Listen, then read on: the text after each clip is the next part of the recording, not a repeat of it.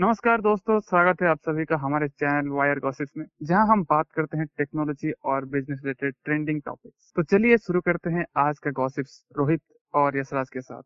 तो आप सब लोगों को पता होगा कि जो टाटा है उसने एयर इंडिया को एक्वायर कर लिया, क्योंकि ये जो एयर इंडिया था बहुत ही घाटे में चल रही थी।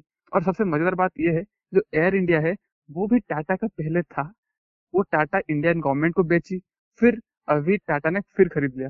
दैट मीन्स वो बोलते हैं ना, what goes around that comes around, मतलब जो अर्थ है वो सर्कुलर है, जो आपसे जाता है फिर घूम फिर के आपके पास आता है, बूमरैंग बोलते हैं। तो वैसे ही कुछ हुआ है टाटा के साथ। टाटा ने पहले इसको इंडियन गवर्नमेंट को बेची, उसके बाद फिर इसी को ही ये खरीद लिया। इसके जो कंटेंडर थे, दो कंटेंडर थे, एक तो था स्पाइसजेट और एक था टाटा, और फाइनली टाटा ने इसको विन कर लिया और टाटा ने 18,000 करोड़ में एयर इंडिया को खरीद लिया।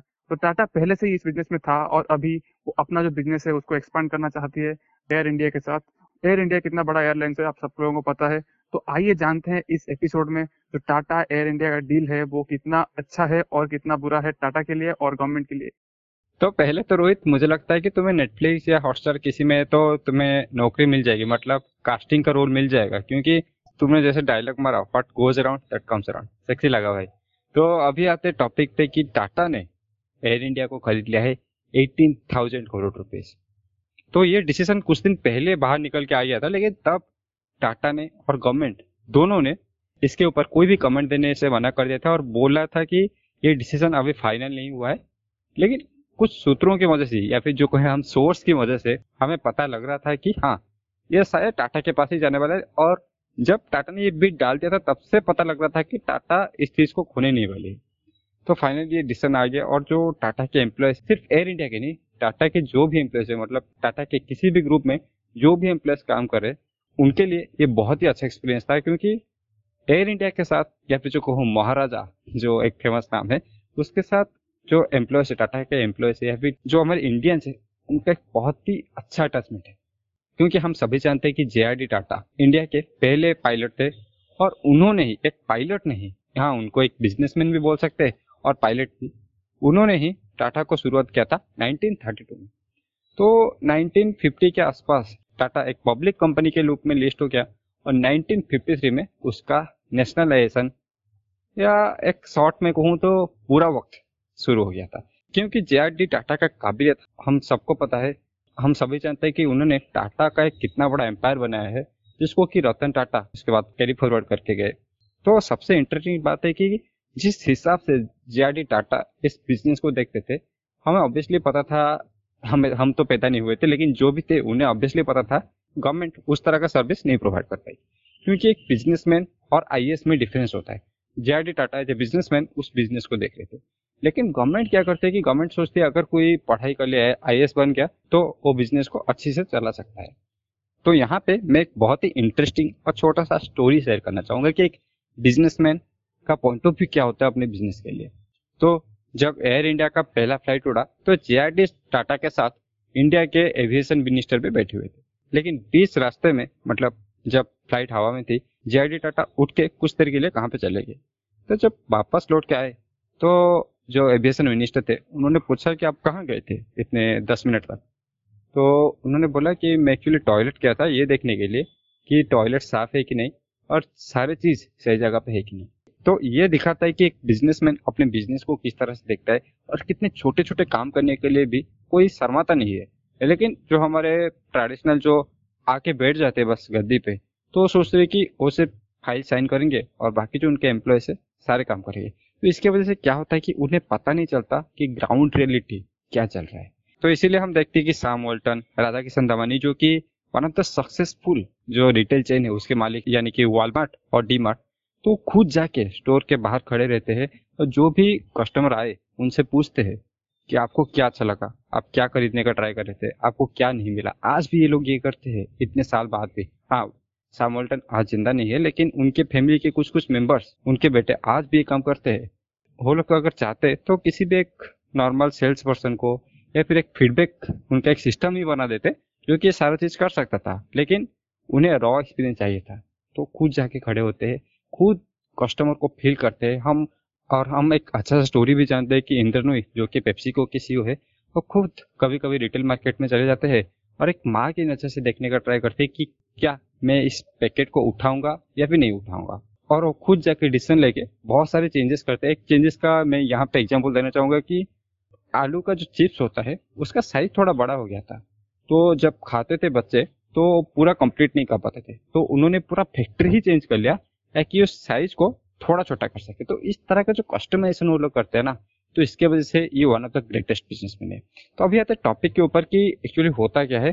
तो जब गवर्नमेंट ने इस चीज को टेक ओवर कर ली, यानी कि एयर इंडिया को अपने पास ला लिया, तो ऑब्वियसली उसका जो मॉनिटरिंग है या फिर उसको चलाने का जो सिस्टम है पूरा बदल गया। तो इसके वजह से ये बहुत सारा लॉसेस में जाने लगा। और आज हम सभी लोग जानते हैं कि 1.1 लाख करोड़ इन्फ्यूज करने के बाद भी एयर इंडिया आज इतने बड़े डेट ट्रैप में फंसा हुआ है, जिसको कि शायद मुझे लगता है कि अभी टाटा निकाल लेगा।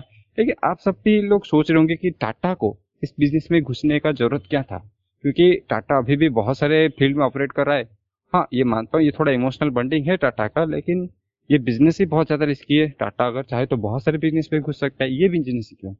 तो आप सभी को मैं बता देना चाहूंगा, और रोहित भी ऑलरेडी बता चुका है एपिसोड के स्टार्टिंग में, कि टाटा के लिए ये कोई नया बिजनेस नहीं है। टाटा अभी भी, मतलब एयर इंडिया को बेचने के बाद भी, टाटा इस बिजनेस में अच्छी तरह से ऑपरेट कर रहा है और बहुत एक्टिव है। आप सभी लोग विस्तारा एयरलाइंस को जानते ही होंगे, तो टाटा और सिंगापुर एयरलाइंस मिलकर विस्तारा एयरलाइंस बना है। एयर एशिया जो है उसमें भी टाटा का मेजोरिटी स्टेक है। तो इसी तरह से टाटा को बहुत ज़्यादा एक्सपीरियंस है इस बिजनेस में। लेकिन मैं आज एक ट्वीट किया था, उसमें मैंने पूछा था कि क्या ये जो एक्विजिशन है टाटा का, ये क्या एक इमोशनल डिसीजन था या फिर एक स्ट्रैटेजिक। तो पहली नज़र में तो हमें लगता है कि ये बहुत इमोशनल डिसीजन है। हाँ, ये मैं मानता हूँ कि कुछ हद तक ये डिसीजन टाटा के लिए भी इमोशनल रहा होगा। लेकिन अगर स्ट्रैटेजिक पॉइंट ऑफ व्यू से बात करें, देन हम सभी जानते हैं कि एयर इंडिया का जो नेटवर्क है वो कितना बड़ा है, एयर इंडिया के पास जो जगह है वो कितना बड़ा है। लगभग अगर आपको एक एस्टिमेशन फिगर देना चाहूँगा, देन हम सभी जानते हैं कि एक फ्लाइट के लिए एक स्लॉट रहता है एयरपोर्ट्स में। तो एयर इंडिया के पास 4,400 डोमेस्टिक फ्लाइट स्लॉट है और 1,800 इंटरनेशनल फ्लाइट स्लॉट है। इसके बाद 900 फ्लाइट स्लॉट इसके पास ओवरसीज में भी है। तो ये जो चीज़ टाटा को मिला एयर इंडिया की वजह से, तो ये किसी भी कंपनी को एक्वायर करने से नहीं बन सकता।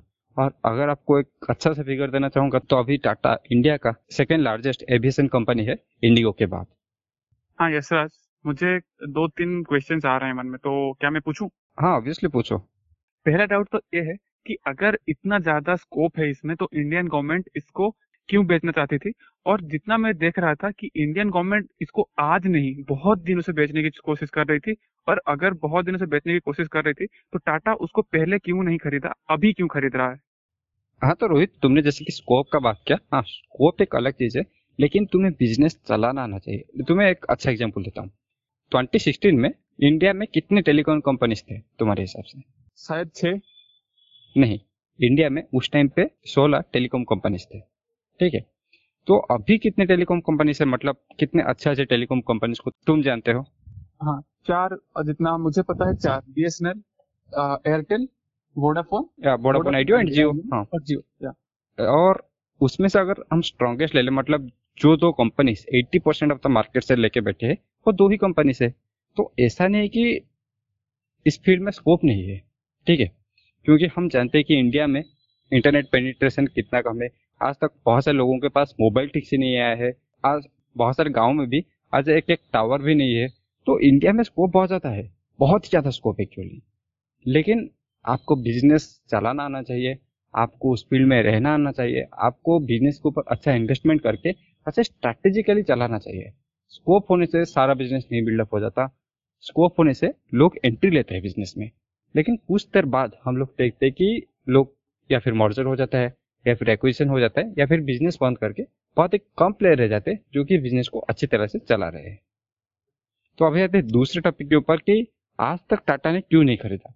हाँ, तुमने जैसे कि बोला कि एयर इंडिया को जो बेचने का प्रोसेस वो लगभग मैं सुन रहा हूँ 2018 से शुरू हो गया, मतलब जब हम इंजीनियरिंग के फर्स्ट या सेकंड ईयर में थे तब से शुरू हो गया है।